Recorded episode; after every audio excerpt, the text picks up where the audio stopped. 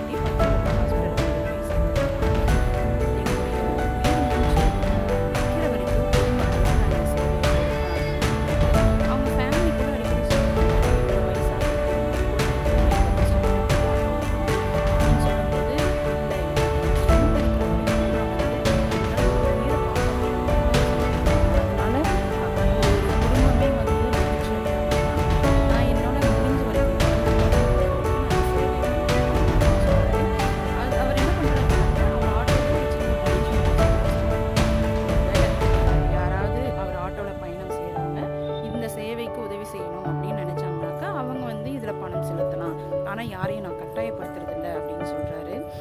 நிச்சயமாக இந்த எழுபத்தி ஆறு வயசுலேயும் மனம் தளராமல் உடல் தளர்ந்தாலும் மனம் தளராமல் உறுதியோட மக்களை காப்பாற்றணும் அப்படின்னு இவரை கொடுத்துட்டு வர இந்த சேவை வந்து இப்போ இருக்கக்கூடிய இளைஞர்களுக்கெல்லாம் வந்து மிகச்சிறந்த முன்னுதாரணம்